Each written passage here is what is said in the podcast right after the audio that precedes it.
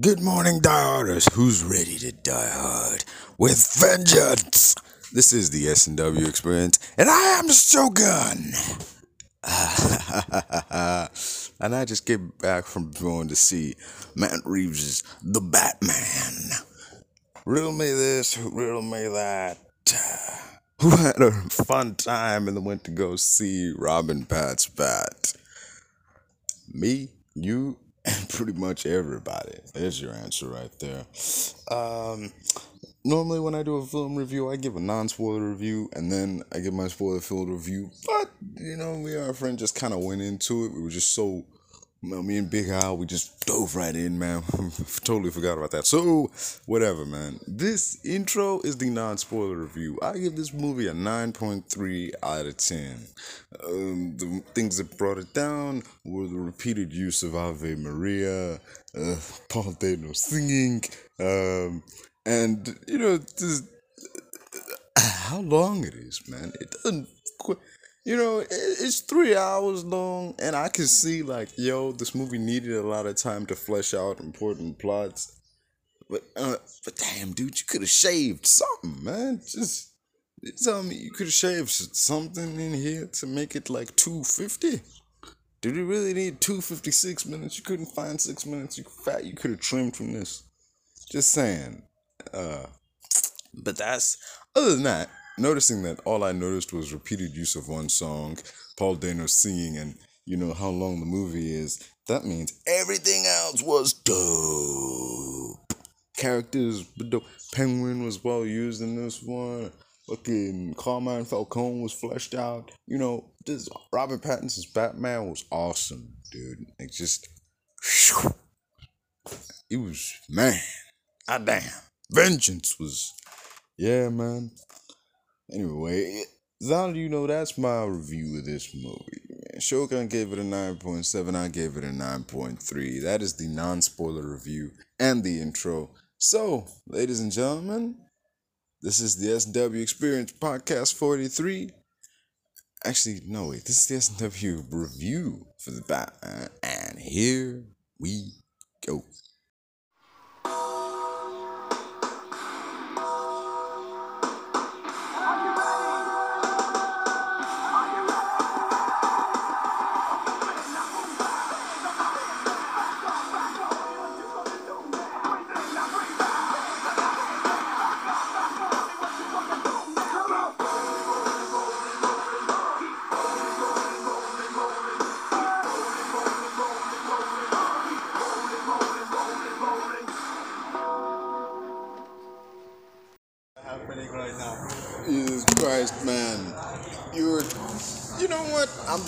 Let's just skip that. If you were listening, you know who I am. You know who the other guy is.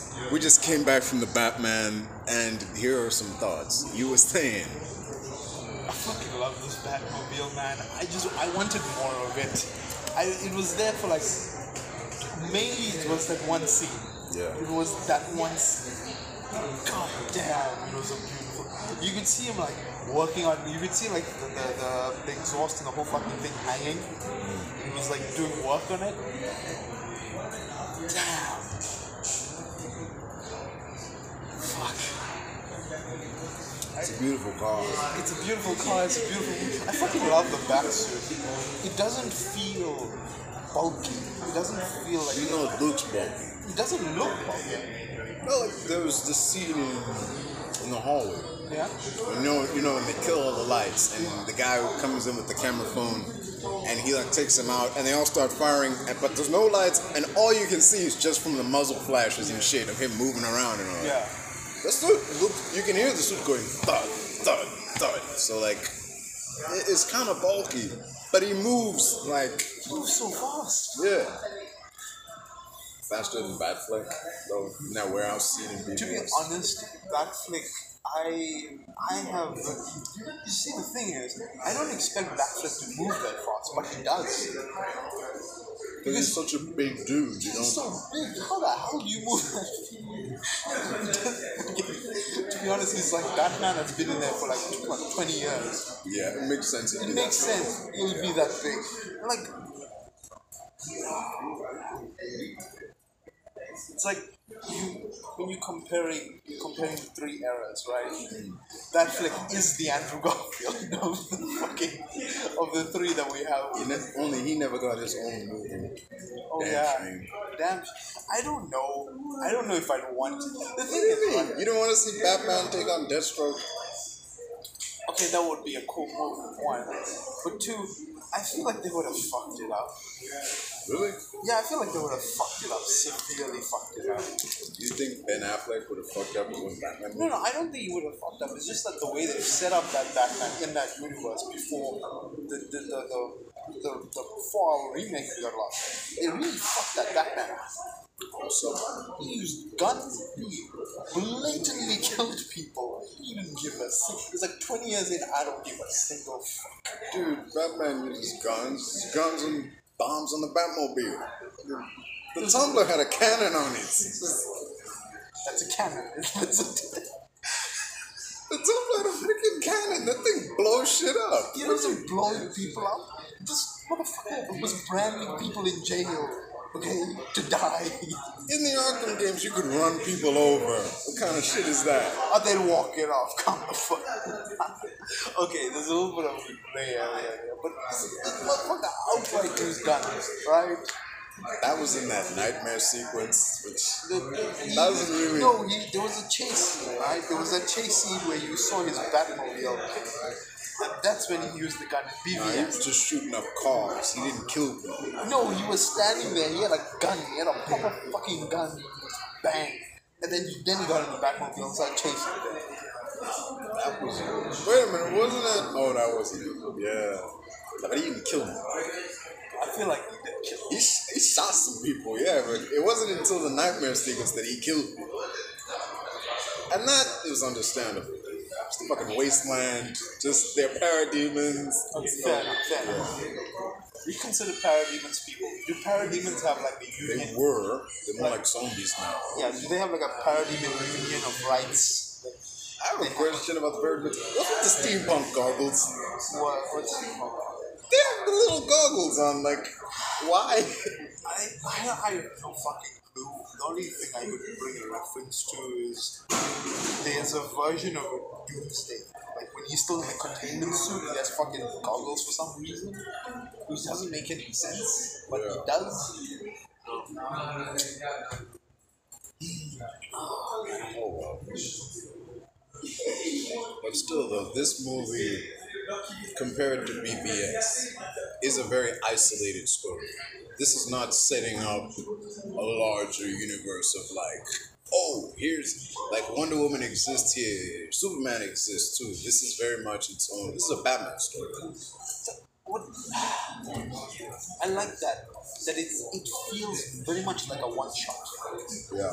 But it feels like a one shot with consequences, which is like one of the things that one-shots have been famous to avoid, is that the actions of the characters within the one-shot have no consequences. Because there's no sequel. Punisher kills the Marvel Universe. Thanos kills the Marvel Universe. Those kinds of stories. There's no consequences. They don't continue past that point. There's a point and then it's over. Yeah, there's consequences to it. It makes it even crazier to think about it. That he had to tuck all that in to remember at the end of the day there might possibly be a sequel. And the setup for that near the end, you see Cobblepot, you see Selena go off to Bloodhaven, and then you see you watching it. You saw the Joker. You saw Barry Keoghan. Yeah. Unnamed Arkham prisoner. Correction, he's not the Joker, he's unnamed Arkham prisoner. Who else is that mental? Who else has that hair, that laugh, talks about fucking clowns and shit? Like, that was so fucking on the nose, man. Yeah, that really was on the nose, but I feel like that was set up. You have a 3-hour run, you have a nearly 3-hour run time. You're gonna put in something. We like... There was a meeting somewhere that was like, man, we need the audience to know that this is the Joker without just telling them that this is the Joker. What do we do? Oh, let's give him crazy hair and let's have him laugh. Yeah, and let's have him talk about clowns because our audience is fucking stupid and there's no way that they can figure out this is the Joker just from that, right? I mean, what can I say? At first, I didn't think it was Joker because I saw like his face looks kind of fucked up. So I'm like, wait, is that Harvey Dent? No, I also thought it for a second it was Two-Face, but then he started laughing. Yeah, and there was no mention of coin flipping, so I was like, okay, it's not him. If it was Two-Face, he wouldn't talk about the coin flipping, but we would hear it like ding in the background. Yeah, I think it would have been better if it was Two-Face. I'm kind of tired of Joker, man. I'm tired of him, dude. Heath Ledger was great back in 2008. But that was one Jared Leto was Jared Leto. Yeah. Moving on. Joaquin Phoenix. That's a fucking great movie. Yes.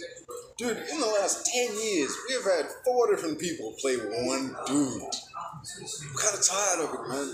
Can we please move on? That man has a whole rogues gallery. Can we get Clayface or Black Mask or... I don't know. I'll take the little Batmite dude if we can get him. Shit. No, I don't want that fucker around. I just find him. Like, he's so fucking. But can we just get someone else? No, I understand what you're saying. Yeah. Right.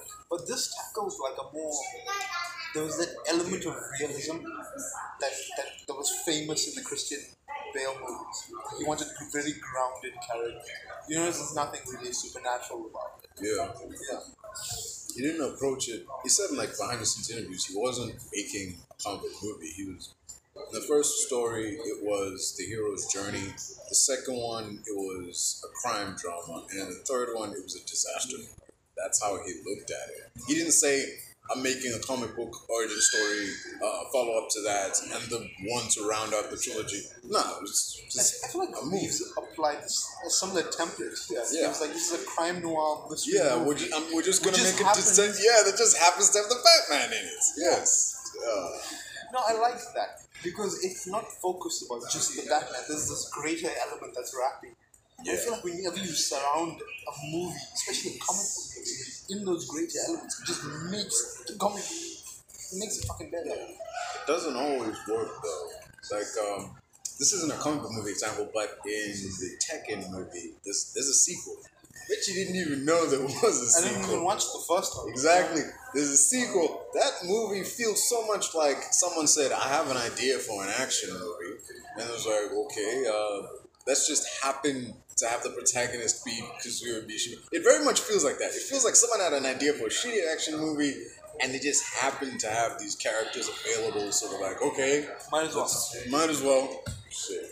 I don't like that. It's shitty action movies. I kind of got that vibe for the Uncharted. Once I saw the trailer, it was like... shitty action movie. No, I didn't feel like it would be a shitty action movie. It was just like, I felt like someone somewhere wrote a script for an adventure story. And then put an Uncharted character. Yeah. I think I saw, there was Channing Tatum in the Lost City of something. Yes! Yeah, fuck. That was so dumb. You check the end with Brad Pitt in the air. My dad used to be a weatherman. What the fuck? Who wrote the script? Yeah. Somebody come get your boy. He's wilding out. I'm gonna watch that. Just for the lols, man. I'm gonna wait. I'll wait for it to come out on Netflix and then just scroll past. Oh, that's fucking terrible. Oh. Dude, man. Good shit. Oh. This is the other one I saw, Ambulance. Did you see the trailer for that one? I was like, it's kind of good. Right. Brought to you by Michael Bay, director of Transformers. This is a surprisingly low-key movie for Michael Bay, you know, this is pretty... I don't know. It's after they fucked up the last night, I don't think they want to hand it the big budget anymore. You know, he didn't even want to make that movie. I don't think he wanted to make that movie. I think after the third one, he was done. That's what he said. He said when he was doing an interview for like the upcoming fourth movie, he was like, after this, I'm done. And they put him in for one more, and he's like, okay, now I'm really done. Now he's gonna be like, now I'm gonna fuck up your franchise. Yeah. I will lay the test. Because he doesn't want to. You can't hire a director who doesn't want to be here and expect him to churn out quality product. You're not gonna get quality. Yeah. There was a scene in last night where I felt like they're just riffing on it. Like Michael Bay saw Suicide Squad and just like, okay, we're gonna do that. When Megatron is like talking about army, and he brings all the names. He's like Nitro Zeus. Then it cuts to a shot of the guy. It even has his name in like stylized writing print. What the fuck is this? Anyways, back to Batman. That's okay. Back to Batman. Shit. But I understand that. See, that was dumb. Even I said, like, you watched Suicide Squad. You fucking watched it. Paul Dano is the Riddler.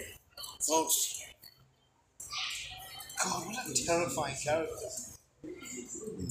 I've always, even in the games, right?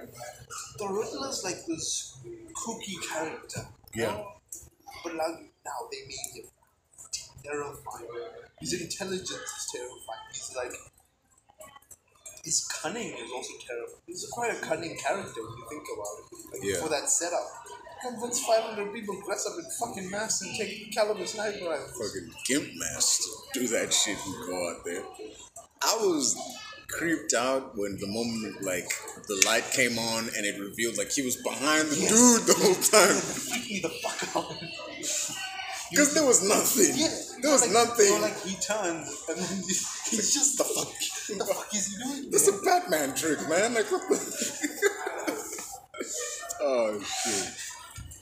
Although it was kind of weirded out when he knocks the dude because like it's just quiet. All you can hear is the TV. Turn the TV off, then we said, like, hey, shit. And you went in, you was quick, you like, what? You went in there, man.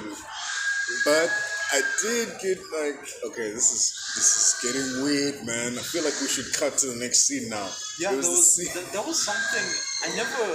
you don't expect it from Batman. Especially like a Batman movie. You don't see. It really set the tone for the rest of how things are gonna go. Yeah. Especially his other big, like the guy in the car, the DA. Mm. That was the DA. Yeah. I was so out of nowhere. He was in the back seat. Holy shit. Like, you could see him in the car, right? Yeah. Like the DA's pointing at Selena, like, oh, we go in my ride. He's like, nah, fuck that. Yeah. I was wondering, what if she was in the ride? I think she'd have taken him. Because Riddler's just the guy, man. And she's Selena Kyle. Like, she could have taken him. Nah, I don't think so. He's just a dude, man. Dude, man, there's so many fucking people. What do you mean? No, I get that. He's an influential guy, but he don't got kung fu skills like she do, man. He has a killer instinct, though. Yeah. It weirded me out when he killed the dude with the tape, the mayor. There's that scene like he just knocked him down. He went back to his party, and he like it was so weird because I'm seeing the mask, and he like mounts the dude, and he like pulls out this tape, and I'm like, this is getting kind of like I'm getting weird BDSM vibes here, man. Like, and then just cuts it and it sounds good. Oh shit! Because okay,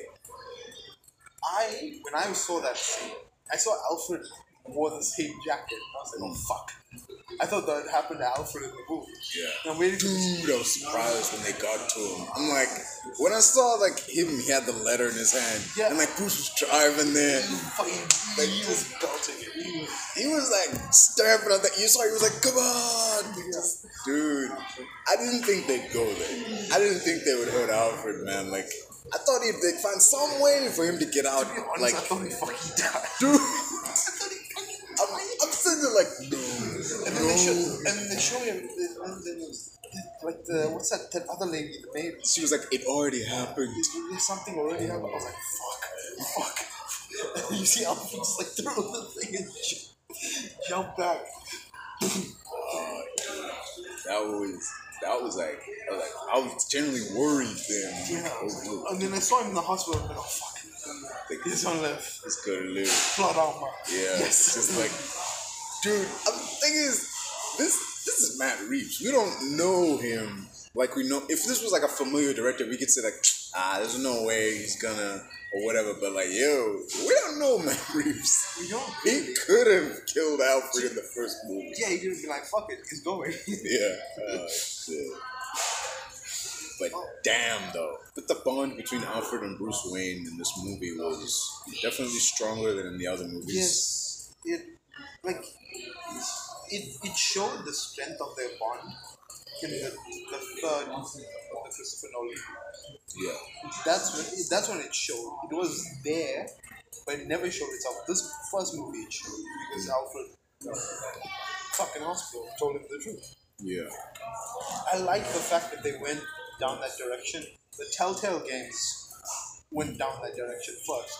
They tackled the crime family stories, and then they went to the rest of the story. I like that Falcone's play a bigger part in these movies then. Because in the Nolan films, like, Falcone was in the first one. He was just like... But he was just dispatched. Yeah, he existed. Yeah. He pretty much just existed.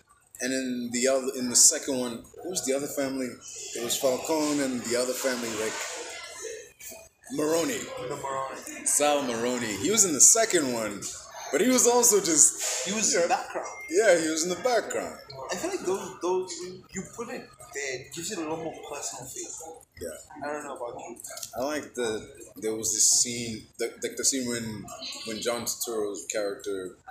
He's like talking to Bruce Wayne, and he's like, your dad came to me, and he's like, you know, told me like, this guy, whatever, he's got dirt on the family, you know, go put the fear of God in this dude. It showed like, you know, Thomas Wayne was a stand-up guy until... He made this mistake. Yeah. I don't know about that. He didn't say, no, like... It shows that he's still a stand-up dude, even though there's a dude threatening him, because he could have been like, hey, there's a reporter out here, kill him. But instead he was like, I want you to scare this guy into cooperating. And Falcone kills him. Yeah. And then Bruce tries to go to Wayne, Thomas tries to go to the cops. Yeah. But that's still left ambiguous. There's no definite answer. Because even Alfred is like, I wish I knew for sure. Yeah. It's still eating him alive, too. Yeah. Because, like, even said in the movie, like, it was his job to protect them, you know, like, and he failed. So, like, and when he saw, like, what it did to Bruce, he didn't know what to do. So, because it's like, Bruce needed a dad, and he was the closest thing he's got to it, but Alfred ain't that guy. Alfred isn't his dad. Alfred's playing his role pretty steady in all of the iterations of the Batman. It's never like, no, you're my father or something. Yeah.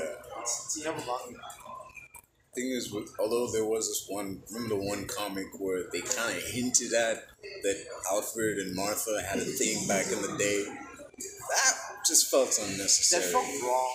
Yeah, it just like, feels wrong. Why? Also the reference to Martha being like mentally... Yeah.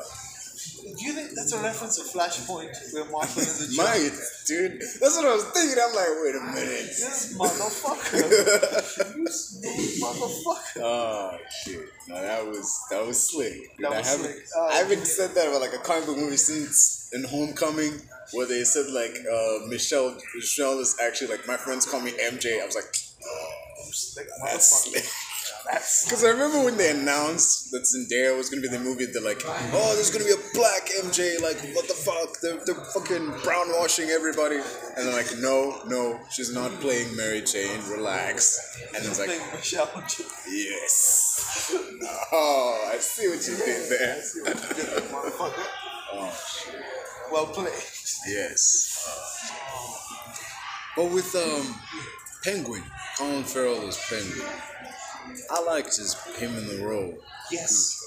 There's this moment, because for like the first part of the movie, even though we don't find out that he's just the right-hand man, so like midway, like he walks right up to the Batman and he's like, whoa, take it easy. Like just, I assume like, yo, this is his place, because Iceberg Lounge in the comics is his place. Yeah. He's running the shit, and it isn't until halfway like, oh, it's just like the actual owner's right-hand dude. Like, all right. By the end, when it's revealed that Falcone was working with the cops, he's the one standing there. It's like, you fucking rats. It's just, anyone else would have been like, it's like, don't worry, boss. Like, we'll call lawyer, whatever. He's just standing like, you fucking rat. Like, just. It's a power move for him because he's the boss now. Yes. He's running the shit. Oh, I like that. Because, like, there was, like, that moment where Falcone was like, you know, he was talking to Gordon, he's like, I'll see you again when I get out. You know, like, my mob buddies will help me get out. But, like, with Penguin running the show, it's like, that's not going to happen. That's not going to happen. We're going to put you in. Even's like, enjoy your night in Blackgate. It's like, this might be a last. It's like, oh, shit. They're going to get him. This is dope, man. You know what? He had this battle played a version of the Penguin where his ambition was like, because you remember the version that was in Gotham, right? Yeah. He fucking sucked Mooney's ass for I don't know how Fish Mooney, until she died. She died. He was our umbrella guy, man. Like he just carried an umbrella around and everything. This guy has ambition. He has drive. Yeah. The other one is sort of like, okay, you can, eventually you'll get there. Yeah. This guy's already the fucking Penguin. He acts like it too. Yeah. The balls go up to Batman. Take it easy, sweet man. The balls of like, this man. Even when he was like, he's like, who is this girl or not? He was just like, like I've never seen her before, but I can't say but she is hot. Like I'll give her that much. Like just. What the fuck? Just like, how are you so fucking calm? Just Batman, the fucking scariest motherfucker, beating the shit out of people. It's just like, alright. Yeah. What do you want? Okay, come on up. Come on up. We'll have some tea. Yeah. We'll sort this out. Oh, shit. It was that, I love that everyone called him Vengeance. They heard about that shit at the train station where he was like, "I'm Vengeance," and everybody's just like, "Okay," it's like, "All right, Mr. Vengeance, come on up to the." It's kind of like fitting of his character that he didn't go like, "Actually, it's Batman." Like, that would have been so fucking corny. That would have been corny, dude. Like just it's actually the Batman. Nah, dude, just like whatever. You're gonna call me Vengeance, okay, sure, give a shit. He doesn't give a fuck about the name. Yeah. This was the first Batman who doesn't give a fuck. Just generally, even at the beginning he was like, I don't care what happens to me or whatnot. This is the first Batman who doesn't give a fuck. I mean, Christian Bale, towards the end, there was that feeling of like, I don't care if I live or die, but that was towards the end. Yeah. This is like, from the jump, like... Year 2, he flipped the book, it was year 2 of... Yeah. Holy shit. You remember that, did you know at one point they were gonna have Clint Eastwood be Batman? Because it was after the George Clooney movies, and they wanted to go a totally different direction with Batman. So they called in Darren Aronofsky to direct a Dark Knight movie. You know, like, he's like the grizzled veteran, the... Dark Knight Returns, that story. You know, like, yeah. They want to do that? They wanted to do Clint Eastwood as Batman in a Dark Knight Returns story. Wait, the fucking comic run just ended, didn't it? It ended in the 90s. And they wanted to do... Motherfucker. No. We almost got Clint Eastwood... is Batman. Fuck that. I'd rather take Nicolas Cage as Superman. What the fuck? Why are you hating on Eastwood, man? No, I'm not hating on Eastwood. I'm hating on the fact that they were going to give him that story. That story was fresh. Just fucking hell. Exactly. Strike while the iron's hot, man. No, strike while the iron's hot. They just changed what Batman is. What do you mean? Before this, Batman didn't have that image. After that Batman Returns shit, he had this new tone about it. This could have fucked it up, seriously. If they didn't do the movie right, it could have fucked it up completely. No faith in the DC execs of the early 2000s. I've never had faith in these fuckers, ever. Whenever they try and do something like that, strike while the iron's hot. Didn't they strike while the iron's hot with BvS in Justice League? For the bonuses. Okay. And for the fact that Marvel was practically printing money. Yeah.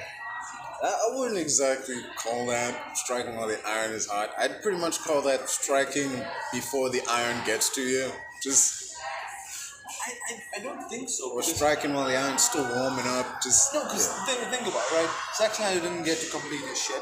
They called in Joss Whedon. Why did they call in Joss Whedon? Because he did the Avengers. Yeah. I initially thought this was going to be... Oh, this is going to be... Great, y'all. They got the dude who did the Avengers, man. This is gonna be awesome. The human thumb. Hey, the human thumb squashed all those hopes. Yeah, hey. I legit didn't see it. It's like a... like one day I was like, hey, fuck wait a minute. Let me fuck it up. Let me just that's your... You can tell in the trailer, there's like 3 Justice League trailers. You can tell when exactly he took over because the whole tone and the color palette. It's all bright, everything got. Yeah. Holy shit. This looked like a Marvel movie. Yeah. And dude, in this movie, in Zack Snyder's Justice League, what we remember was like there was that line in with Barry was talking to Bruce and he's like, "I need friends." It's the same line, but said different. But it means something different in each of those movies. In Joss Whedon's one, he's like, "I need friends." Like it's kind of pathetic, dude. It's like the dude's a loser. But in the second one, it's like, yeah, I need friends. Like, just, it's like, okay, sure, whatever. But just, it's the same line. Just executed differently. Yeah. And it also paints the character in a different light. Yeah. But yeah. I don't know. Ah, shit. And there's no brunch. Yeah, fuck the brunch. Some Joss Whedon B material right there. And no Russian family. That just does not make sense. The random ass Russian family. The amount of time we spent on that family couldn't have been spent elsewhere.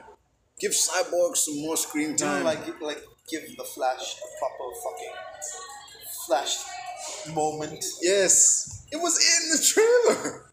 Why not just? Yeah, it was. Dude, they fucked it up. Okay. I need to have faith in these execs. Fuck them. Okay. I have faith in Walter Hamada. Hmm? Walter Hamada, he took over back in 2018. The first movie that he did, he worked with, like he was the executive producer on, was Aquaman. So I got faith in Walter Hamada. He hired Amber Heard, but you know what? Okay, whoa. Amber Heard was there back when like Justice League was still a thing, because she was in the 2017 Justice League. Fair. That's not his fault. Okay, it's not his fault. Alright, but listen, we live in an age of equality. I'm just saying. Yeah, we live in an age of recastings midway through production, so I'm just saying. It's not too late to pull 180. Order some reshoots. No. Yeah. Nerys could make a really good. I don't know what the character's name is, but like yeah, I agree. Yeah. His name starts with an M. Mira or something? Mira, I think so. Yeah. Anyways, not a big Aquaman fan. Dude, I thought, I always saw Aquaman as kind of goofy. Yeah, same. Just the orange and the green. Yeah, yes. Yeah, I was just like, everybody but this guy. Yeah. I will read all your stories. Except this dude. Yeah, dude, this is kind of funky for me. A little too funky. Yeah. It's like... when you actually describe Aquaman, it sounds kind of silly. He's like... He had the appeal of 90s Iron Man for me. You know, the suit. That clunky shit. Yeah, I was just like, not today. Nah.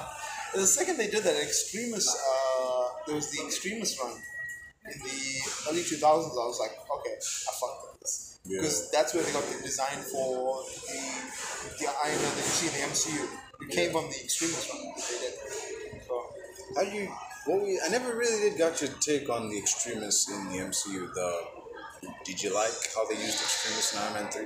I like that it functions similar to how it did in comics, but I still think it's wasted potential. That shit, I think if Stark took a second look at it, I think if we had more Iron Man movies, like wrapping up all the, because he's done a lot of shit throughout all the movies, and then there wasn't really like a bow to like tie it up. It's like I discovered new element. Oh wait, shit! They're gonna block the Stock Expo. Might as well get in there. Oh, this guy he stole pepper and then fucking chopped it off. I think if you took a second look at it, just saying, the Iron Man 3. You could feel the movie was just like, okay, let's wrap it up. Let's wrap it up now. The movie's over. It was at the scene when Killian stood up and he was like, I am the Mandarin. He's gone. Just the movie. You could feel the movie wrapping itself up. Yeah. Okay, the main villain's gone. Stark's suits are all destroyed. Pepper's cured. He's gotten the thing out of his chest. All right, we're done here. Let's go. Yeah, you could feel it wrapping itself up. And it all happened so quick. It was over the course of one montage. Like, dude, yeah, you fix this problem for like two movies. Nearly two movies. Just over the course of a short montage. Yeah, we will just take it out. Cool. We'll just take it out. Why the fuck not? I mean, the montage is way longer in China, but like... we don't live in China. Also, do you know about the Chinese version of Fight Club? Yes. The cops caught everybody. And that was the end. Because even in China, the state wins. I couldn't believe that shit, man. The movie's like 20 years old. What the shit. China... I don't want to get political. Yeah. Yes. Can you imagine if there was a Chinese edit on the Matrix? I can just see it now. Like, it's like as he's about to like take on Smith one-on-one, the system officers invaded. They captured the insurgents and like all harmony throughout the system or whatever. Like, just there's no Neo flying off into the with Rage Against the Machine playing. Like, just none of that shit. Oh, fuck. We just stop at the scene where Morpheus gets caught. It's just like the end. The end. It's like it comes to a black screen and just text. And then you see like the Matrix shit following it. Oh, fuck. Oh, shit. Oh, that's so ass. But hey, did you see the fourth Matrix? No. Ew. It's very much the fourth Bourne movie. You seen that? No. Let me put it like this. It's the director and the actor going through all their greatest hits. It's like if a band came together and did a reunion tour and they played all the hits but didn't do anything new. Yeah. That's fucking boring. I mean, they're pretty good hits, but it's so fucking boring. I mean, like, if a band comes together, at least one new song. At least give me one good banger. You know? Yeah.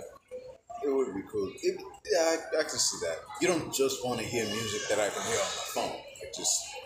And now they sound older. Yeah. It's just, it's not what it used to be. I'd rather just listen to it on my phone. Yeah. But with, I say they play all the hits. It's like, Smith is back. There's like Morpheus rescuing Neo, pulling Neo out of the simulation. Neo trying to save someone from the Smith agents. There's so much shit in here that's like, I feel like it's not it doesn't feel like a sequel as much as it's like someone made crib notes of all three movies like and they just made up one movie of all that. Yeah, that's kind of. The post-credit scene is fucking insulting. It just... there's this sequence in the movie before the post-credits where they're talking about, like... Because Neo is in the Matrix, he works in this video game company, and the Matrix is a video game that he made back in 1999. There's, like, a video game award for, like, this shit. The movie gets really meta. Let me just say that. Yeah, I've heard that. He's like a video gamer, and they're discussing, like, so they're like, our parent company, Warner Brothers, has announced they want a Matrix sequel, and they're going to make it with or without us. Like, come the fuck up. That's just the director talking just at this point. Just shut the fuck up. No, turn it off. Yes, that's what you've done. And the shut. Yeah. And you can see, like, they're, like, having a brainstorming meeting about what they're going to put in Matrix 4. It's like, and this guy is like, bullet time. It's like, we gotta have bullet time. And it's like, there's another character that's like, we can't just do the same old thing, you know, reboot, remakes, you know, we gotta do something new. The irony of those fucking statements, man. Just because you point out that other movies and other remakes and shit do the same thing over and over, does not give you license to just... Yeah, do the same shit and be like, oh my god, that is fucking genius. Yeah.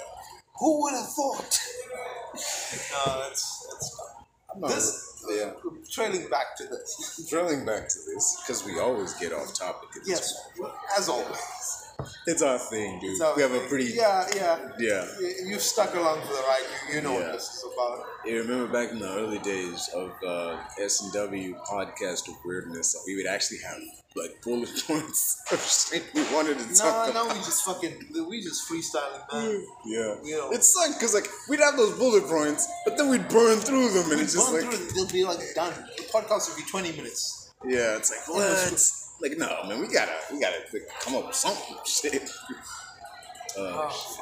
But there are those episodes every now and then, like is cinema dying, or it's just that like... That is a fucking terrible episode that I'd like to wipe from my memory. Yeah, that was just... There were, like, a couple minutes of dead air. Yeah. Not, like, collectively, but if you added them up, it would total to, like, minutes of us just, like, sitting, like, Yeah. They were that moments. I think every podcast I've listened to has moments like that, but just that episode is like, because I was hosting, I was like, fuck.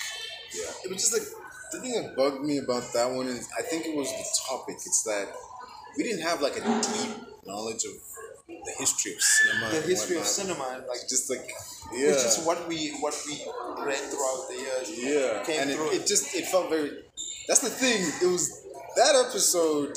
A month later was extremely dated. Because we were talking about like, yo, is cinema dead given how people aren't going back to theaters anymore and like streaming's on the rise? A couple months later, fucking Spider-Man, highest grossing movie of the year. People are going back to the cinemas like nothing's going on. I feel like when we were in the COVID situation, I mean, we still are. We don't know what the fuck's going on with the rest of the world right now, but it just... It felt like it wasn't going to end. And I feel like when Spider-Man came out and fucking millions of people flocked to the cinema, it felt like a moment where we were like, yes, we made it through and we get this beautiful fucking movie. Yeah. We get this really beautiful fucking movie to end it's like, period. And it immediately dated our episode. Yeah, it immediately dated our episode. I feel like that episode came out in 2020, maybe the near end of 2020, it would have had more of a shelf life, but to be honest, most things are dated. I feel like most of what we talk about... Not everything. But like I feel like a lot of... Because we do a lot of backtracking. We'll talk about a movie that came out fucking decades ago, years ago. But like, we don't really do topical shit very often. No, it's not us. We don't really talk like, this is what's happening right now in the world. Because, like, in a week, we won't be now. I mean, that's why you have, like, shit like 24-hour news. Because it'll get so old, you have to churn up something new. Yeah. So I feel like that episode was a bit of a mistake on my side. Yeah. Apologies to anybody who listened to it.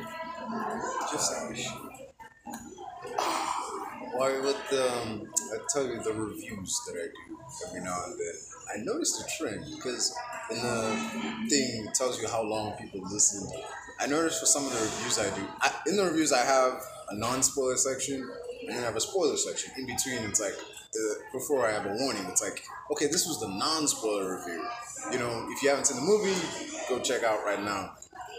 Normally, most people, when they watch the reviews, they stop watching at that point because then I'm like, oh, people watch my non-spoiler review.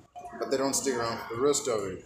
So I'm just like, I'm considering just doing only a non-spoiler review. Okay. Or just like... Nah, I got you. But that's like, it's too late now. So. Too late now, fuck it. You're down for the ride. Yeah. You're here. Pattinson as Bruce Wayne, he wasn't like every other Bruce Wayne. No. There was no billionaire playboy vibe. It was just... moody dude, man. I actually like that. Yeah. Because they didn't seem like they had space for that kind of character in this movie. Yeah. There was no space for it. It wouldn't fit like the overall world that it feels so lived in. Yeah. It feels so... It has like texture to it. Yeah. It's like certain parts of when Bale put on like the mask of being Bruce Wayne, it feels so plastic.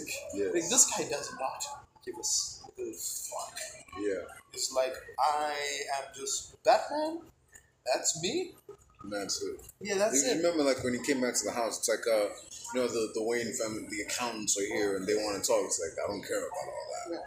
It's just like, he's like, but you've got to. Like, it's your family's legacy. It's like, that's... You didn't want anything to do with that. Like, what I'm doing now is my family's legacy. It kind of... I was kind of annoyed that they were like, hey, the accountants are coming.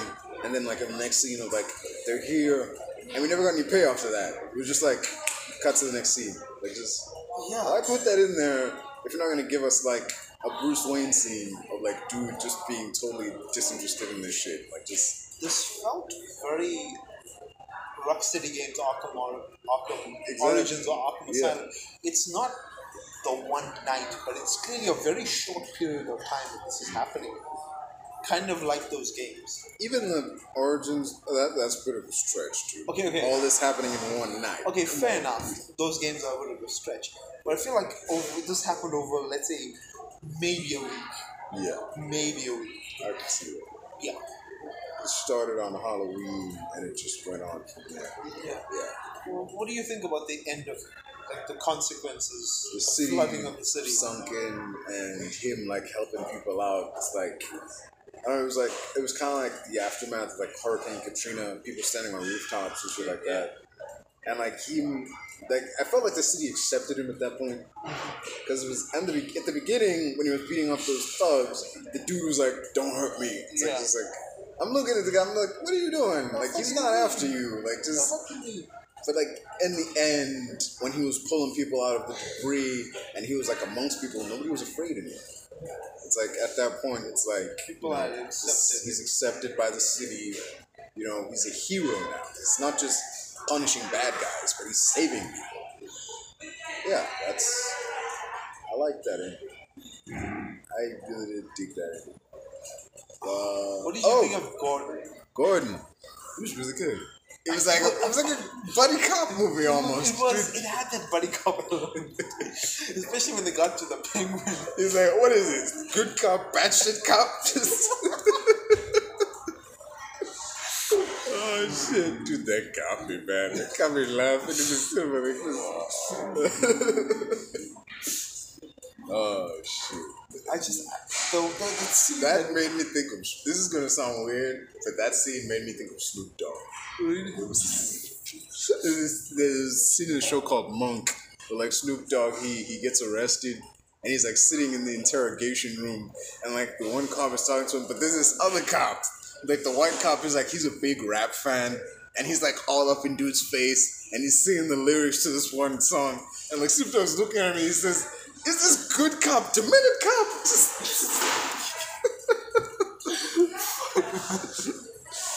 Oh, shit, dude.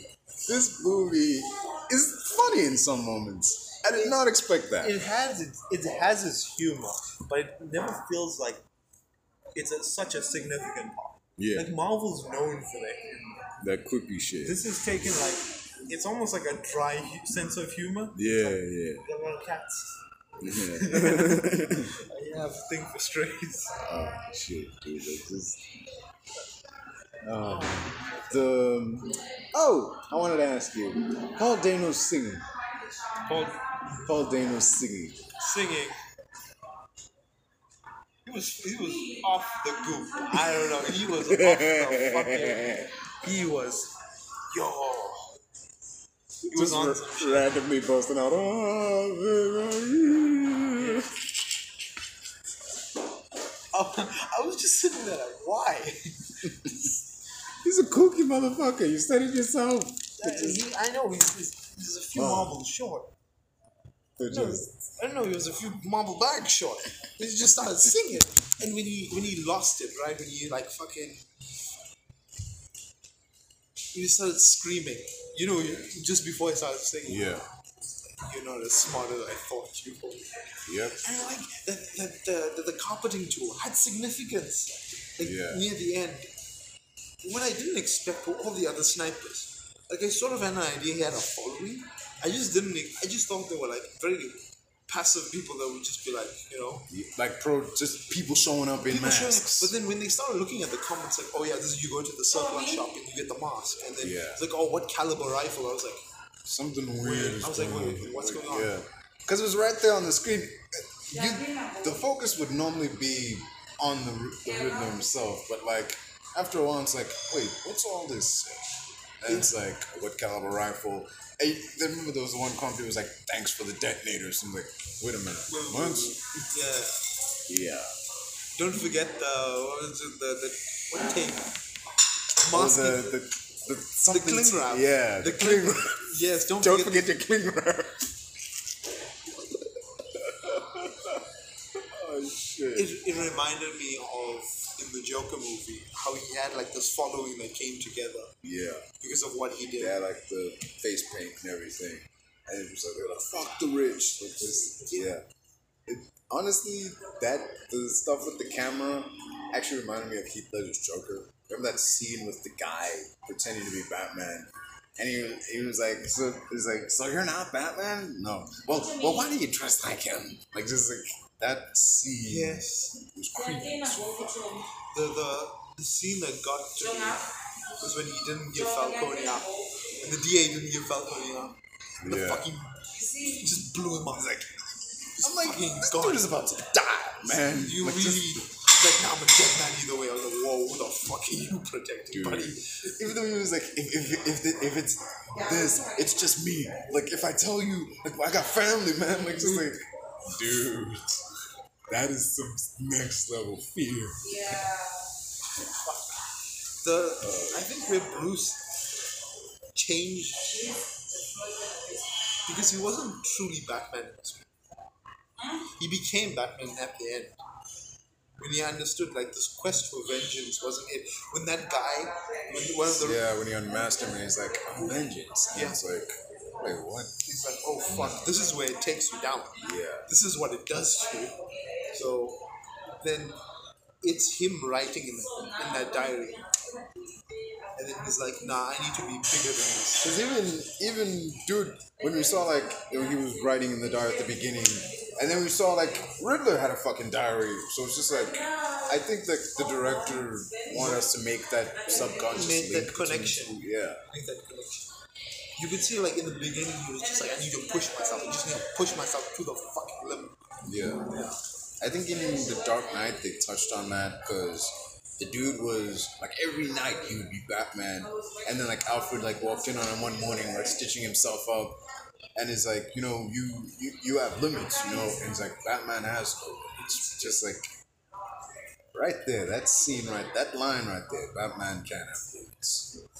But like, it shows how far he's willing. Yeah, how far he's willing to go to. Yeah. Although I do not believe that Batman's batsuit got penetrated by a fucking dog. Just... got bit by a dog, man. Wait, which one was this? It was Dark Knight, man. Like, that's why he had to get the new suit. So just like, he got bit by a fucking dog. Just this suit was like, he made it himself. This thing was fucking bulletproof. Dude. And then the one just got, wasn't even made by you. It was made by fucking Lucius Fox. It was like, this is the fucking big brain thinker, right? Who's like, comes up with all these crazy shit. And you got bit by a dog? Really, motherfucker? Come on. I get that it was a big dog, but it sounds silly when you describe it. Like, just like, what happened to you? I got bit by a dog. Even Alfred was like, a dog? Which is... really big dog. He said that after. It's like, a really big dog, okay? Like, just... Yeah, like Bale and even Affleck had that charm about it. Yeah. This one, like Pattinson doesn't. He's more Batman than Bruce Wayne. Do you think he'll ever develop that kind of character? No, not in this world that. No, not in this world. Yeah. I think. Yeah. He was very much a loner because all those other Batmen, when they would go out, they'd have like a woman on their arm or. They drive a really flashy car and like smile and shit. Not once did this dude smile when he was Bruce Wayne. He was always had like this very stoic demeanor. Yeah. He just has to push himself, just carry on. Yeah. Just carry on pushing himself to the limits. There was this line in that Riddler said. He's like, when you put on the mask, like that's when you can be you. It's like I think he resonated with that. Yeah. But he couldn't let him know that. Yeah. Because that's why he was like, you're a psycho. Like, nobody's gonna remember you. You're a nobody. And so he started screaming. He was like, no. It's like, this is not how I wanted to go. Like, you're not as smart as I thought you were. Even in that moment when he's like, I laid it all out for you, and it's like, we were gonna watch it together, and he's like, watch what? And it's like, in that moment, I'm like, wait, did I miss something? Yeah, I was like, wait, what? There's more to this thing. But you could see in the scenes, like in the room with all the stuff, he like bring real change, and it's like a real change, and each time he kept underlining the word real. And then in the city, the woman, Bella Real, her slogans was like, bring real change. And so I'm like, something... You don't have to feel like... We have to watch this movie again. We just have to. Because there's too much shit that... Because it's the Riddler, firstly. There's shit that we missed out. Also, somebody pointed... I think it was... There's a rapper called Zarface, right? And he went to watch it with his kid. His kid actually made a really fucking good observation that I made when I was watching this. It's like, no matter what scene it was in the movie, you could take it off and put it as a wallpaper. Yeah. Yeah. And there was like, although there was, it was shot, like, it was 16:9, right? The focus was in the middle. It was always in the fucking middle. Yeah. The shot was always in the middle. It wasn't like to the side. It was just dead in the middle. Like with there's a scene where he like opens the elevator and he's using the grappling hook. The focus is squarely on that grappling hook. Yeah, he's over there. He's over there. He's but on the side. The hook is like closest to the camera. So yeah, I like that technique by Reeves. I thought that was fucking brilliant. Even in the scene where the Penguin was getting chased, like the Penguin's on the left side of the screen, but we can very clearly see what's going on in the middle. We can see Bruce's car coming up. So, yeah. That scene where he fucked up those trucks. He's like, I got you, you fucking psycho. And you see him right up, like, oh. I kind of wish they didn't put that in the trailer. Because, dude, imagine the pop if we heard that. You know what I really liked about the trailer? Where you could see him screaming, but it's what's coming out of his mouth isn't the sound of his voice, it's the fucking engine of the car. Yeah. Yeah, that's how to... Oh, shit. Yeah. It's that high-pitched, that noise. Like when he was beating up that guy, and he was, like, electrocuting him on the thing. You didn't hear the guy screaming, you heard, like, that... Yeah, you heard the noise of... Yeah. Because that's what he wanted you to focus on. Damn. That was brutal. He fucked those guys up. But to be honest, in every fight, he has taken a beating of some sort. Yeah. I noticed in certain Batman, he does... Like, Affleck's one, he didn't really take a beating. He fucked people up. Yes. And those were trained thugs. This guy was fighting just some subway motherfuckers. Yeah. And they hit him. They hit him hard. That one guy got a shot off. Yeah. And then in the club with those dudes, there was the guy with the baseball bat. He got him, but then he took the bat from... I love that scene. It reminded me of Birds of Prey, where there was the dude on the stairs with the gun, and like he had the bat, and he just like chucks it.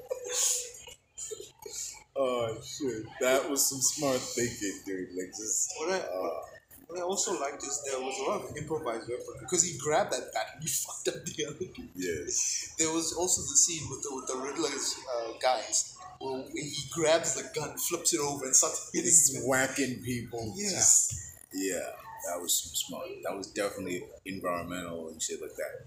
I also like the switchblades and the symbol. He's never used like a batarang. There's no batarang in this. Yeah, there's no batarang. It's just, dude. Because I saw the thing. I'm like, you remember when they did like the... It wasn't a trailer. They showed off the costume for the first time. Yeah, I saw it. I'm like, that's kind of weird. Like, why? Where's the horns? Like, what is that?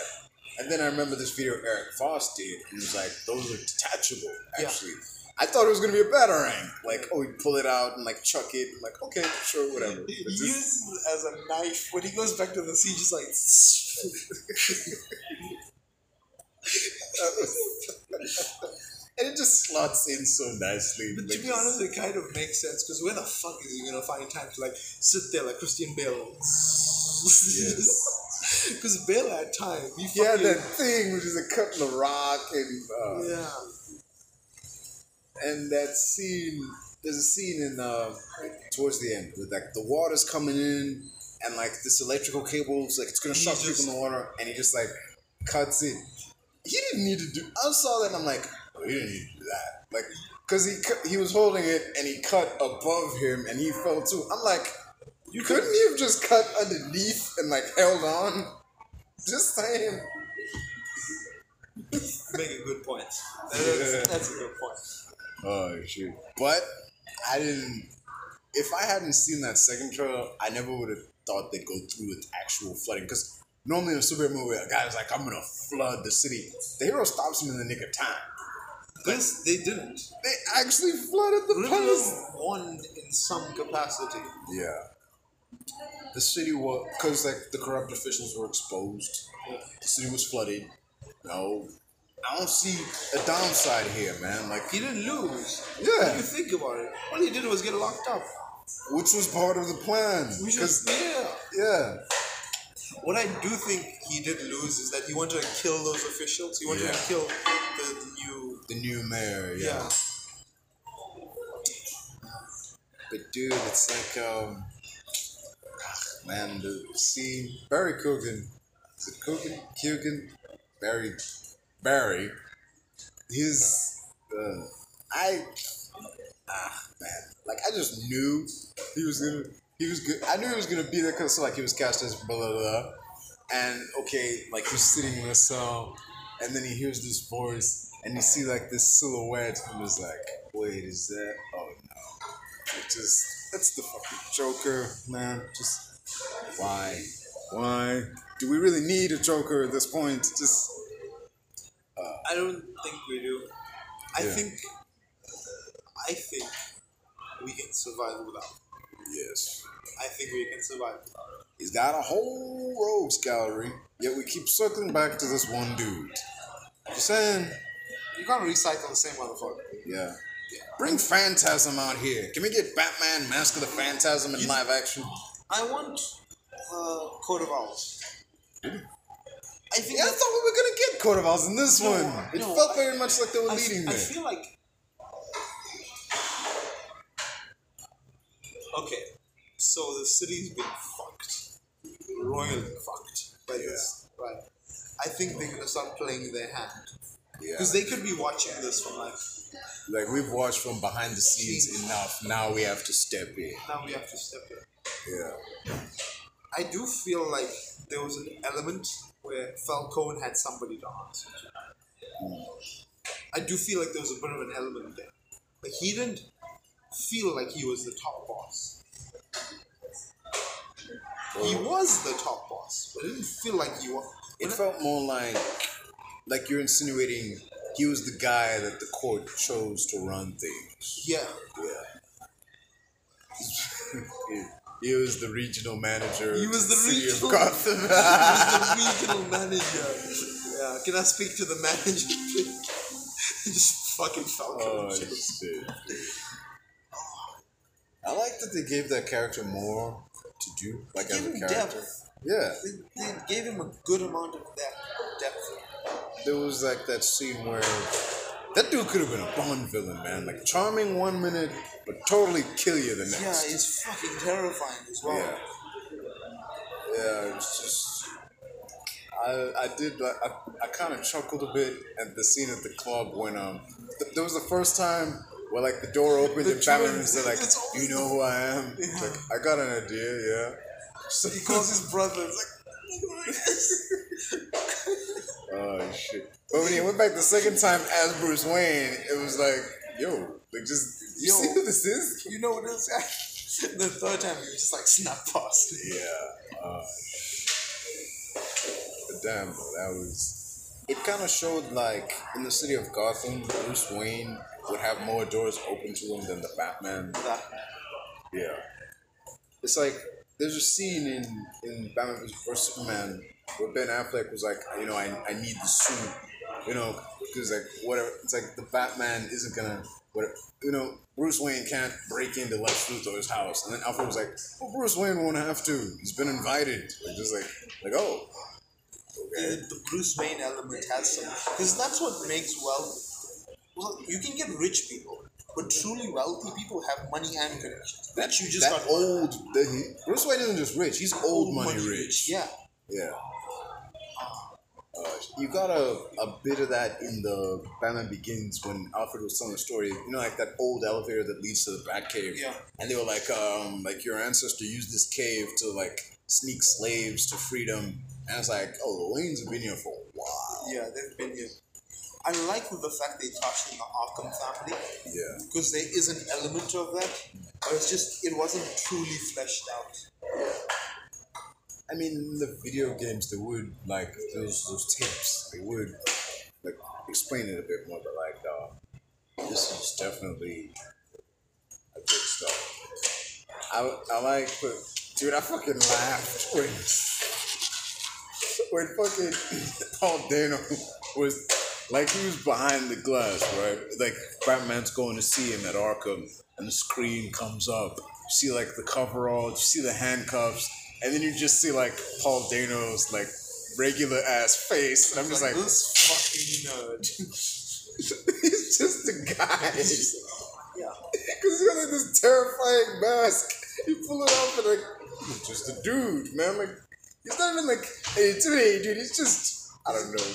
Just like a guy in an office somewhere. I figured out something. I had an epiphany while watching. Yeah. It's that we don't really care who Peter Parker's parents are. Yeah, we don't. We don't. But we do care about who Bruce Wayne's parents are. Yeah. When you think about it. They play a large part in his story. Yeah, because not everybody can be Batman. But Spider-Man's whole stick is that anybody can be Batman. Anybody can be Batman.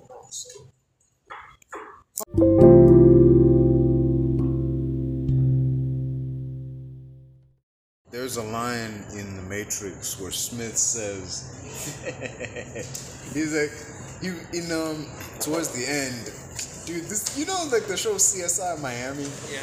No, was it CSI? The dude would put on the shades, and then it would be like, he would say, like, he would say something, and then he'd put on the shades, and it'd be like, yeah! The team would kick it. It was very much that, because there's a scene where, like, Smith is looking at, like, Neo, and he goes, well, it's like, Mr. Anderson is like, anybody could have been you, whereas I can be anybody. And he vanished, and it was like, yeah! That's just, the fact that he put on the shades as he was saying that, like, come on, dude. I don't know what it is about that yeah moment, but it fucking gets me every. Like, it'll be like the most inappropriate way, and I'll be like, I'm so fucking dumb, I don't care. Oh shit! I loved it when they did it on Phineas and Ferb. There was that they were like spoofing cop shows because they were trying to find something. And there were all these, like, they were spoofing Miami Vice, whatever. And then, like, they went to Doofenshmirtz's ex-wife's house, and they asked her a question. And then, like, okay, that Phineas, like, says something, puts on the shades, yeah! And they get on a boat, and they're riding. And it cuts to Doofenshmirtz's like, Doofenshmirtz Evil Incorporated! I love that shit. That was top-notch, That show was fucking, for, like, it was so well written. Yeah. Phineas and Ferb. For the longest time, dude. Yeah. There was never a season where you're like, writing stuff. You never felt off about it. You could watch any episode from any season. It's fucking good. Yeah. What a brilliant show. Yeah, man. And it had solid continuity. Yeah. Even in Phineas and Ferb Across the Second Dimension, when they brought back all the inventions and shit. Dude. Oh, that was epic. Oh, that was great. Where were we? That's that. Yes. We talk about Paul Dano every fucking and his face. Ordinary ass face. Yeah, yes. Paul Dano's ordinary ass face. The mask definitely gave him power. Yeah. The mask gave him so much power. What did they say? He could be who he really wanted to be. Yeah. And I feel like every time he spoke, you could also apply whatever he spoke to Bruce. Mm-hmm. the mask gives him that power. It's fitting. You notice in a lot of superhero movies, the villain in the first movie is always like a dark mirror of what the hero could be. Yeah. Yeah.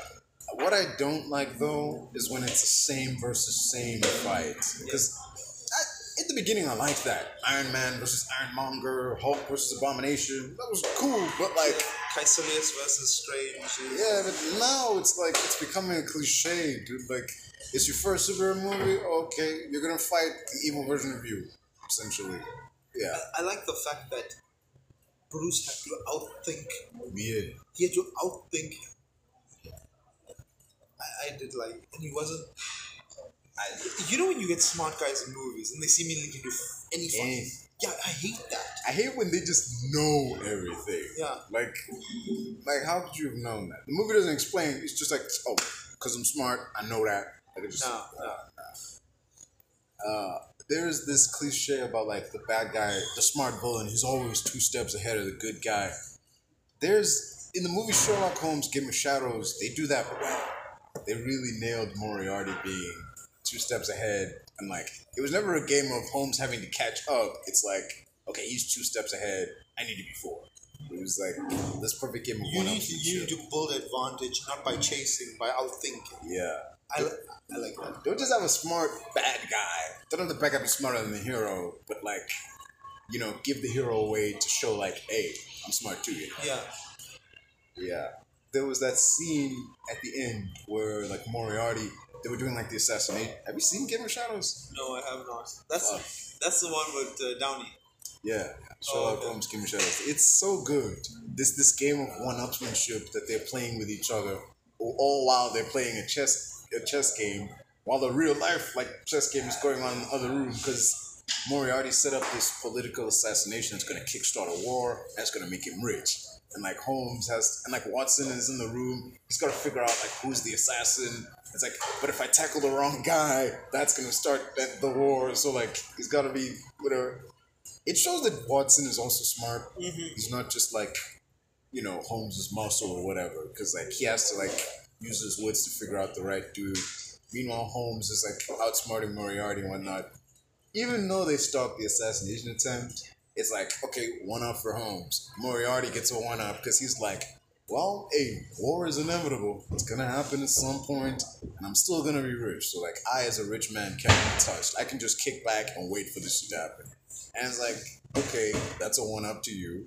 But then a one up to Holmes is like, oh, about that fortune of yours. Yeah, I got your little book with all your account codes and everything, and I gave it to the cops. So it's like, oh, fuck, that's point to Holmes. But then a point to Moriarty because he promises like I'm gonna kill you, I'm gonna kill Watson, I'm gonna kill everybody because of what you just did. It's like now you really pissed me off. So just, but then like you know that detective vision that Holmes has where he can see a couple moves ahead what the dude's gonna do, so he pre-plans like his attack and his defenses and whatnot. So that's one up there. But then once Holmes has his plan of attack ready to go. There's this voice that pipes in that's like, come now. You really think you're the only one who can play this game? And he just counters everything, and it's like, holy fuck. Oh, shit. There's a famous clip, I think it's of Street Fighter, where the guy, Chun-Li Street Fighter, right? Yeah. So there was a famous clip in the 90s, where these two guys were playing. One was playing Ryu, the other guy was playing Chun-Li. And the Chun-Li guy had the Ryu player, like, dead right, he had this much health. Right? And Chun-Li has this attack with, like, kicks, where she does, like, 9 kicks. But she's beating and beating and beating. And then they stop, and they posture it. In fighting games, they posture it. They see who takes. So Chun-Li sees an opening and goes for the kick. This guy counters exactly, perfectly blocks 9 consecutive attacks, pixel perfect, and then just fucking whoops his ass off. I need to find you the clip. It's like a whole small fucking room of just those nutty Street Fighter players, and they all fucking lose it. Yeah, yeah. I kind of understand like they're feeling like this little health left, but you managed to like barrel back. It was pixel perfect. Yeah, I did that in the Injustice game. I remember that shit because it was playing in the story mode. It was playing as Batman, and there was like a little bit of health left, but like somehow, because like in the game, if you use the cape, you can like stun the opponent for a second. And I was able to like get a comeback, and I won. I'm like, yes. And Xbox, it has like this little achievement. It's like battle back from low. It's like win with like less than 10% health. And I'm like, all right, I fucking did it. Dude, I miss those little pop-ups, like, and they would show you like, oh, you did this, like, just yeah. I had it on PS Vita, and I used to play Injustice so much. I got to top 10 on National Ladder. I played that game. It was egregious how many hours I put into Injustice. Favorite character, General Zod. Second favorite was Scorpion. Scorpion was fucking dope in that game. Yeah, if I had to have like a five-man Injustice team, it would be General Zod, Green Lantern, Lobo, what's this I can't really think of it. General Zod, Lobo, and fucking Green Lantern. Those are some solid threes. Oh, and Doomsday. Doomsday would be a solid four.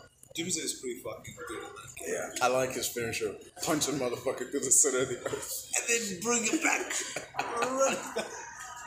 Yeah. Injustice had some awesome finishers, man. Yeah, it did. Yeah. I liked... What was the Flash's one was really fucking cool. Yeah. Just knocks you out and then runs around the whole earth. Bang!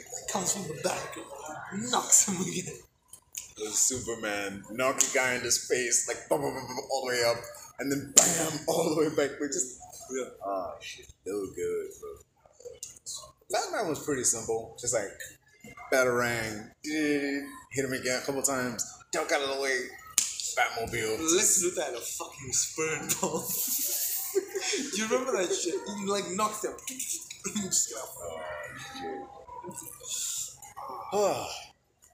Anyway, back to the Batman. Thoughts on the score? I fucking loved it. I loved how scary it could be at sometimes. Yeah. Yeah, it had those moments. Like, there was a piece that played when you saw Paul Dano's Riddler. When he moved, I was like, oh fuck. It added so much. And that song that played, I didn't actually mind it. I know what you meant. It played several times. Yes. So for context, Shogun watched it before me. Yeah, and then he was like, they play the same song 7 fucking times. It's like they only bought the rest of one song and we're just gonna milk this shit. They milked it pretty effectively. Yeah. They milked it. And they even had one of the actors sing it, you know. Just saying, they even credited him in the fucking credits. Oh shit, dude. Any closing thoughts? You wrapping me up? I mean, it's kinda late. We kind of said as much as we need to say. Our closing thoughts, you want to see Kristen Stewart as a female Joker? No. You want to see Barry Keoghan as, wacky hair, fucked up face Joker? Put him in the tank for another movie. Let's see what else we can do. Let's see what else. Before we bring up the Joker, let's see what else. I think we could have the Joker be like this villain that's just been plotting things in the background, pulling little strings, getting all things together, and then coming together. You could have something like, you could kill Alfred in the third movie. Yeah. If we get to a third movie. I'm just saying. Yeah. There's so much we can do in this universe, this isolated universe. Did you hear about the Craven movie? They cast a guy as Chameleon. Out of all characters. Yeah. Out of all characters, the Craven movie is going to have Chameleon in it. Not a fan, I take it. I thought we'd see him in the Spider-Man movie. Really? I really thought. Because he seems more like a grounded character. Yeah, I mean, the threat that this guy can look like anybody. Yeah, that threat. That is an interesting villain, but For Spider-Man? Yeah. I don't know, because at the end of the day, he's just a dude, man. Just, they can be anybody. Yeah, he's a dude that can be anybody. But, like, in the animated series, there was this moment where, like, perfectly encapsulated his I can be anyone nature was at the end when... because, like, Spider-Man had foiled his big plot, but he was like, he escaped, and he was like, I still got one ace up my sleeve. And then it cuts to a shot of Peter Parker at this, like, press conference, like, looking at something, about to take a picture, and he's, like, looking at this mayoral candidate, in swoops Spider-Man, and beats him up. And I'm like, whoa, what the fuck is... And it's the chameleon! I'm like, oh, shit! That's what it got me, like, yo, this dude could be anybody, and we wouldn't know! Just, yeah. No, that's why I said... he would have more impact as like I feel like he would have more impact as a Spider-Man film. Yeah. But let's see how we bat that. Because they wanna at some point put Craven Spider-Man. Yeah. And have that kind of Craven's Last Hunt or whatever the fuck. Because the Venom's around. You think instead of Craven's Last Hunt being him hunting Spider-Man, it would work better if it was Craven hunting Venom? That could work too. Yeah, because like Venom would be like, I don't. It would be like, oh, there's this creature that's terror-assing around town, you know, like, and he's like, you know, because Craven's a hunter. He's like, I want to catch this fucking thing. Like, it's gonna be like my greatest hunt yet, or whatever. Or what it's. What if then just slaps under Spider-Man? And then it's like, oh fuck. Oh. Question is, which Spider-Man? Guys, remember I told you, they actually filmed a scene with Tom Holland in that first Venom movie. They had him on set, you know, in the Venom movie, and Marvel was like, could you please take that out? I mean, wait, not Marvel, Disney. Disney was like, could you please take that out? Fucking Disney. So, yeah.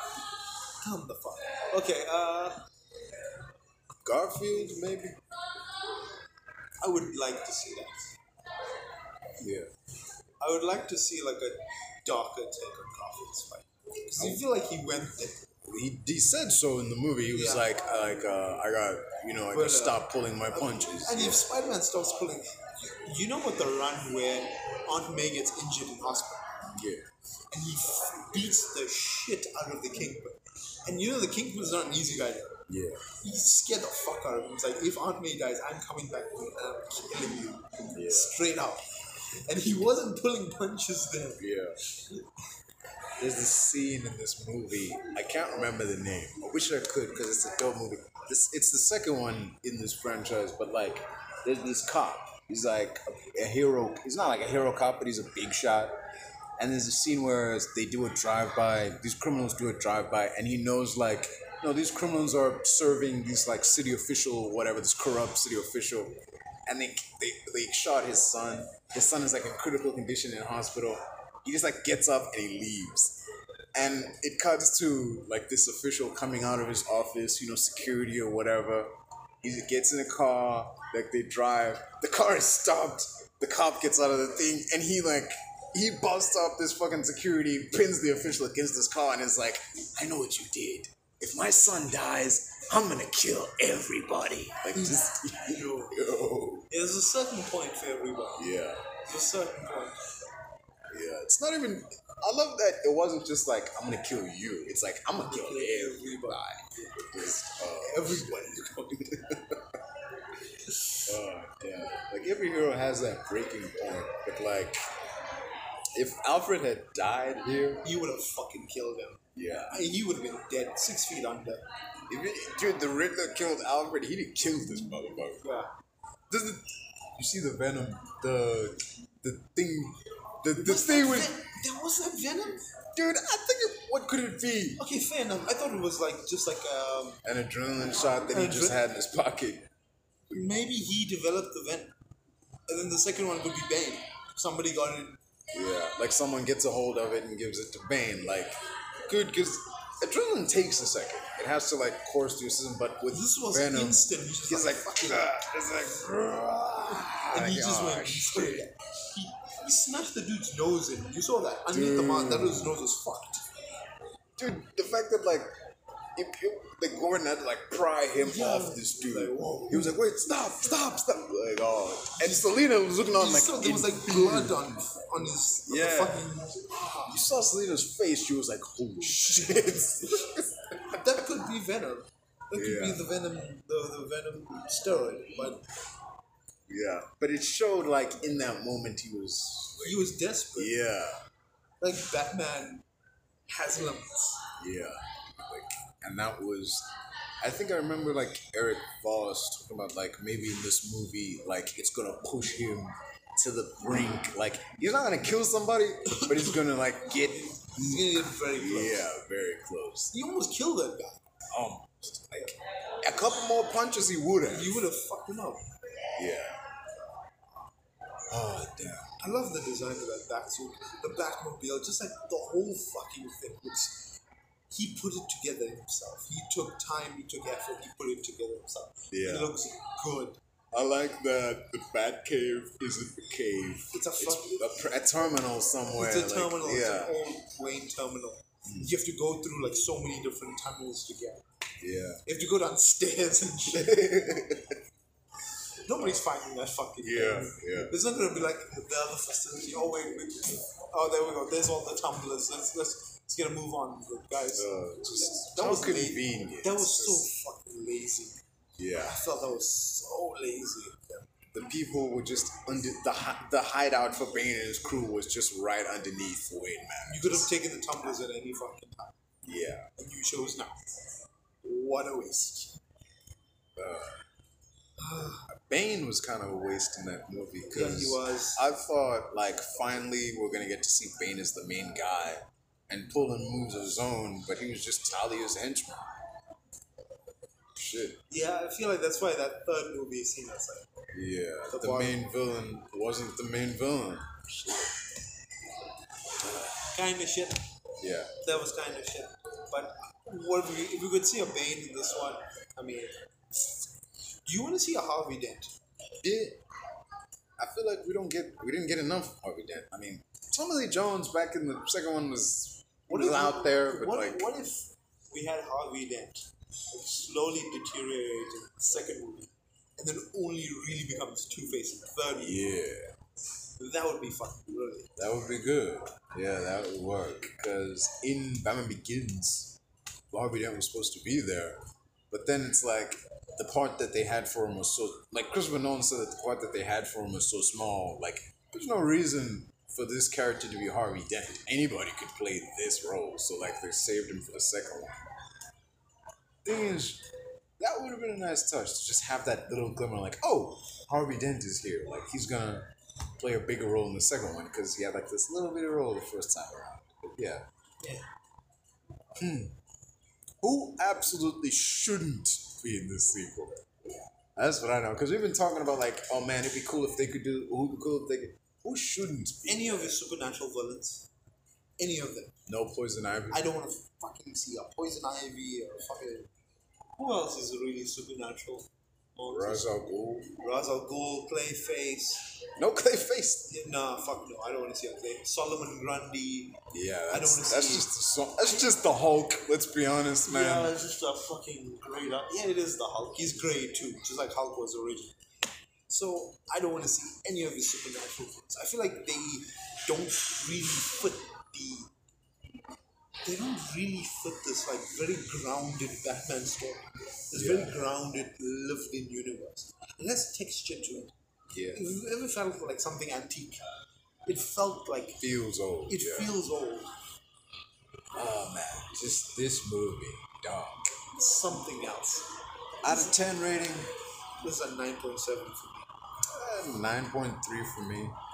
You know, the repeated use of the Ave Maria, the Paul Dano song, and Barry Keoghan. Don't get me wrong, I don't hate Barry Keoghan. I like Barry Keoghan. He was good in The Eternals. I actually liked Drake, unlike everyone else. He was great in American Animals. He's great, just... Too soon. Too soon. It's like, remember the Flash? Am I too soon? Yeah. I'm too soon. What was that rig he was wearing? That was so dumb. Dude. Because he's just getting a Flash suit.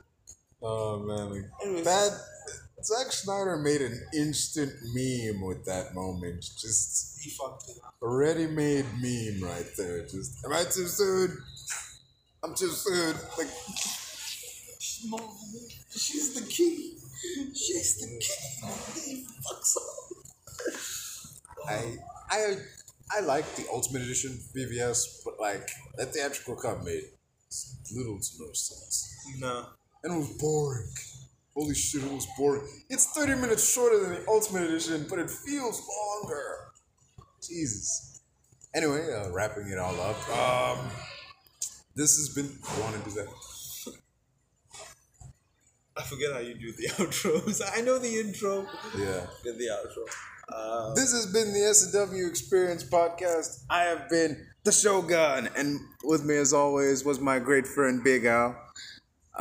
This has been S&W Experience. I don't know what number we're at, but like, you know, we'll get it. As always, people, stay happy out there. You'll catch us next time when we hopefully get to review Multiverse of Madness, and well, that was that. As always, people, you can't make dill bread without dildo.